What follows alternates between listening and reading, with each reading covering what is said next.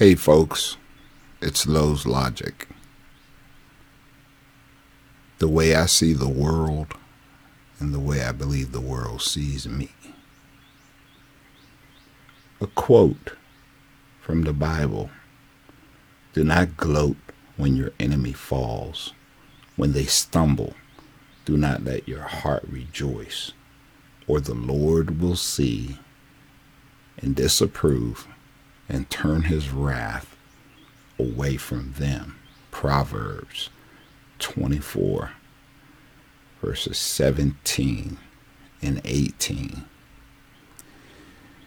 I'm bringing this verse into the front side of this discussion as I begin to try and wrap my head around the issue of race in America.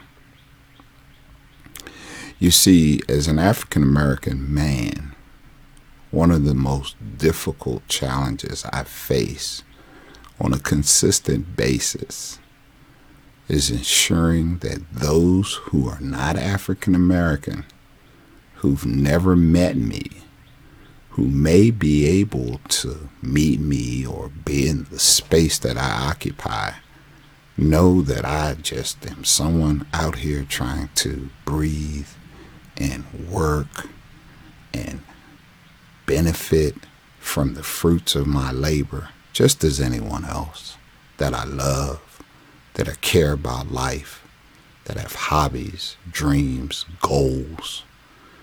Occasionally, I love to laugh, watch a good movie, read a good book, and just be me. So when I get into looking at where we are in this country, I want to focus on three areas. One, land, real estate. Historically, what we know is the early settlers came to this country and essentially determined and were supported to determine that this land was freely available to own. And we don't need to go into all of the details of how that happened. But what I will say is when we overlay slavery, the Emancipation Proclamation, the promise of 40 acres and a mule, and we then overlay that with the fact that African Americans still don't own homes in the United States of America at a rate close to their counterparts in the year 2022. When we talk about real estate, and I read in the paper that many more people are facing homelessness right now. And this is affecting people who, and I quote, this doesn't happen to people like me. A recent article in the Post Sunday this week a woman who made approximately $100,000 last year is living in her car with her child. This is tragic. This shouldn't be in the United States of America. This woman happened to be white. And what makes this a point of discussion today, as someone who was homeless in 1987, for three years, I might add, I don't want to dismiss that she's experiencing something that I've been through. But I can't also dismiss the fact that there's a belief that this shouldn't happen to her. It shouldn't happen to anyone. It shouldn't happen to anyone. Let's move away from real estate and land for a minute and talk about public health and the criminal justice system.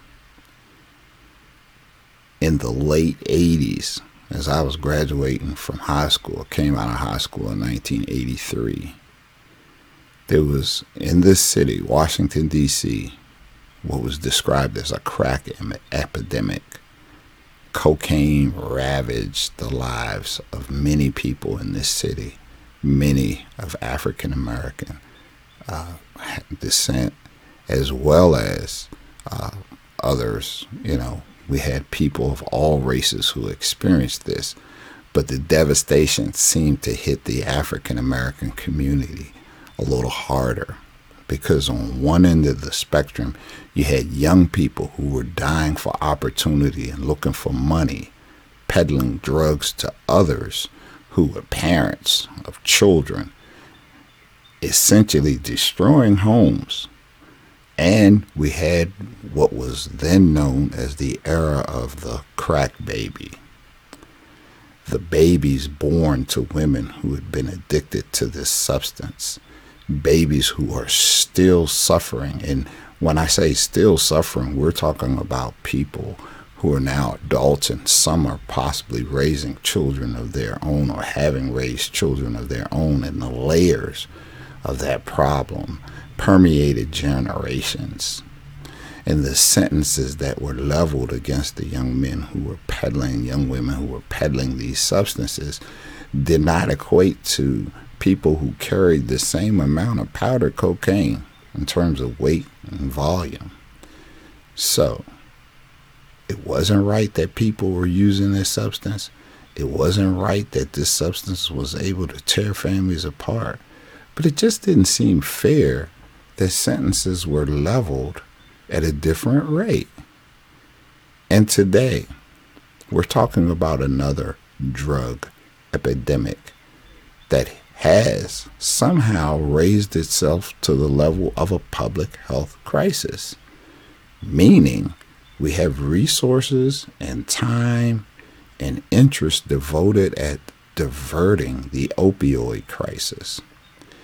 Now, I could say, or I could argue, or I could look at the fact that many African Americans have suffered from opioid abuse and use over the years, and they were considered the dregs of a society.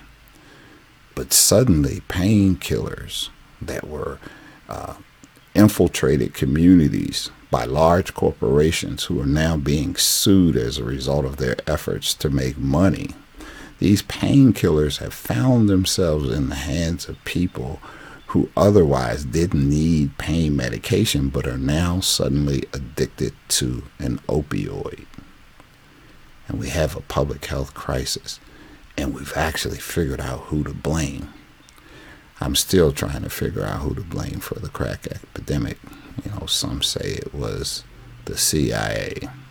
I don't know. I can't speak on that. I'm not that versed. Don't have the facts. But getting back to how crack cocaine versus the opioid crisis is being dealt with from the standpoint of a criminal justice matter to now a public health crisis. It's awestruck. I'm awestruck. I, just, you know, don't want to say it's not racist or it's not race, but it seems to be. It seems that this problem is being addressed a little different today. And lastly, I want to talk about policing in America. You know, I had the opportunity to sit back and this week hear about a young man who in Ohio was fleeing the police and got out of a car and then he ran. And then initially it was alleged that he fired upon the police but at any rate, he exited the vehicle and fled the scene. And what we know, based on media accounts, is that 90 shots were fired in his direction and that approximately 60 shots hit him. And many of those shots were from the front side of his body to his face and head at a time with which he is said to have been unarmed he was an African American. Within the same week, tragically, three police officers and a police dog in Kentucky serving a warrant were killed by a suspect who happened to be white. And in this tragic scenario, he was apprehended and he lives today to face the judicial system. In Highland Park, at an Independence Day celebration, a young man perched himself upon a rooftop and fired upon at least 200 people, striking over 30 and killing another seven. He was apprehended within an hour, and he will live to face his judicial system, his accusers. Tragically, and this is where it gets to be me refocusing this discussion on the fact that no one should leave, lose their lives to a violent act. Not a policeman, not a, a, a citizen, and even the criminals shouldn't die after they commit a crime unless, of course, they're threatening the lives of others at the very moment that they're about to be apprehended. But when I heard about what happened in Detroit, apparently someone was wielding a weapon and they were firing what's described as indiscriminately into a crowd, and police officers happened upon the scene killing the suspect, but prior to killing the suspect, the suspect killed an officer. And I had to refocus again because when you look at the idea of racism and policing, you know, as an African American man, if you hear about young African American men being killed by the police at a, an alarming rate, and somehow when people who are not African American storm the Capitol and threaten police officers, and it all plays out on television, and policing shows restraint with regard to those actions against the capital of the United States. You overlay that with the number of young African American men that seem to die after allegedly committing crimes and being apprehended. They seem to die at a higher rate at the hands of police. And then you hear about a, man who's not African American killing three police officers and a police dog, and he lives to face his accusers. And then you hear about someone who shoots over 40 people, killing seven, and he lives to face his accusers. And, uh, you know, I don't need to go back to the Buffalo shooting. I don't need to talk about Kyle Rittenhouse. You know, one could say that there is a challenge living as an African American. So we talked about land, real estate, homelessness. We talked about substance abuse and the difference between the judicial system and a public health crisis. We talked about policing and how at times it can't appear as though there's a stark difference on how policing occurs as it relates to who the suspect of a crime is. Folks, I want to be very clear. No one should suffer homelessness. No one should suffer substance abuse. No one should die going to work as a police officer. No one should die after they commit a crime, unless, of course, during their apprehension, they are attempting to harm another person. Because there's a difference I'm not saying a killer should not be shot upon if he's actively trying to hurt someone. I definitely don't agree with that, so I don't want that to get misconstrued. I don't have any answers. I just would like people to start having honest, you know, table talk, coffee, lunchroom, water cooler discussions civilly about these things because I don't think they'll ever be solved if we can't at least have a discussion, offering our deep feelings and concerns about it respectfully with one another. I'll do it for me. This has been Lowe's Logic, the way I see the world, and the way I believe it sees me.